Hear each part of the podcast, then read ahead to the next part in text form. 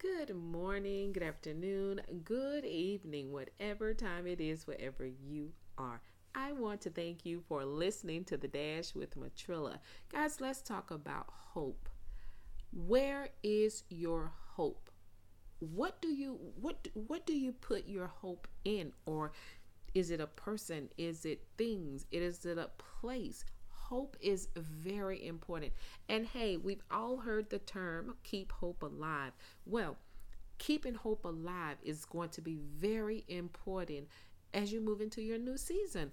We are like just moving right along. You guys, we've been counting down the, the months, the days, the weeks of when this year is going to be over. But don't try to, um, you know, get past this year so quickly, thinking that everything is going to be so much better when the new year comes, um, you know, New Year's resolutions or whatever it is that you do. Here's what I want you to um, just hold on to hope. Keep your hope filled with encouragement. Keep your hope filled with faith.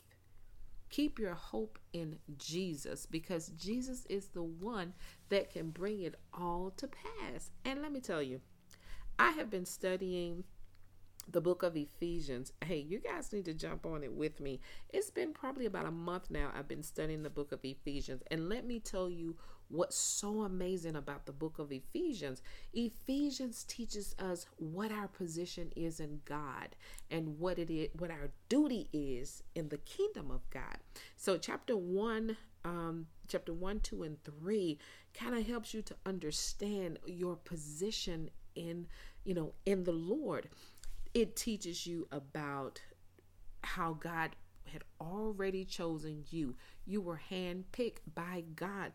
And it also teaches us, and this is all in chapter one, teaches us how to um, how that we were sealed by the holy spirit it teaches us how we were redeemed by jesus christ the son of god hey if that's not enough to keep your hope alive i don't know what it is what is so what i want you to know is hope is Mm.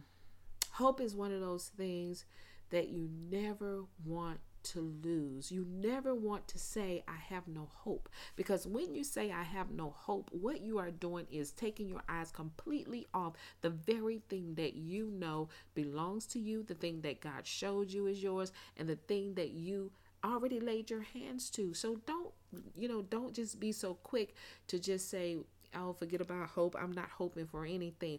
Hope is a wonderful thing. The Bible even teaches us about hope. Hey, if you get this in your spirit and keep it in your spirit, I promise you, it God won't let you down. He will not leave you nor forsake you. But what He will do is He will give you the desires of your heart. But you have got to keep your faith and keep your hope. You know, keep your hope on fire. Keep it alive. Keep it burning within you. I don't care if you got to wake up every day and look in the mirror and tell yourself, hope is still alive within me. Hope is all around me. My hope shall, the things that I'm hoping for shall come to pass.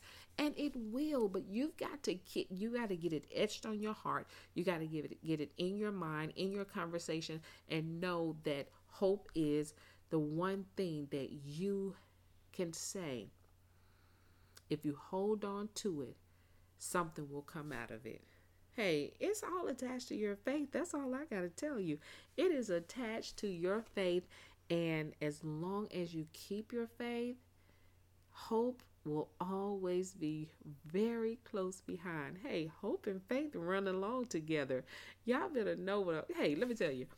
Y'all think it's a game, and it's not. This is not musical chairs where you just go around in a circle and just pray that, you know, the music stops and you're in the right seat. No, you have got to get it in your heart that God loves you so much that He will not let your hope fall to the wayside. He will not let your faith go unrecognized. I'm, hey, let me tell y'all, this stuff is serious. You understand me? This is serious. Your spirit man is serious. And guess what else the book of Ephesians teaches us? It teaches us that we have all spiritual blessings, all heavenly blessings. They belong to us. They're ours.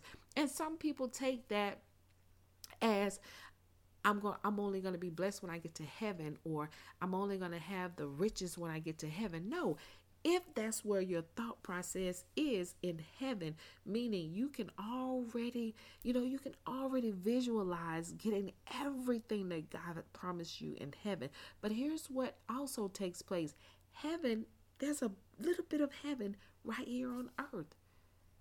God will answer your prayers. He will answer your call. He hears your prayers. He knows your heart.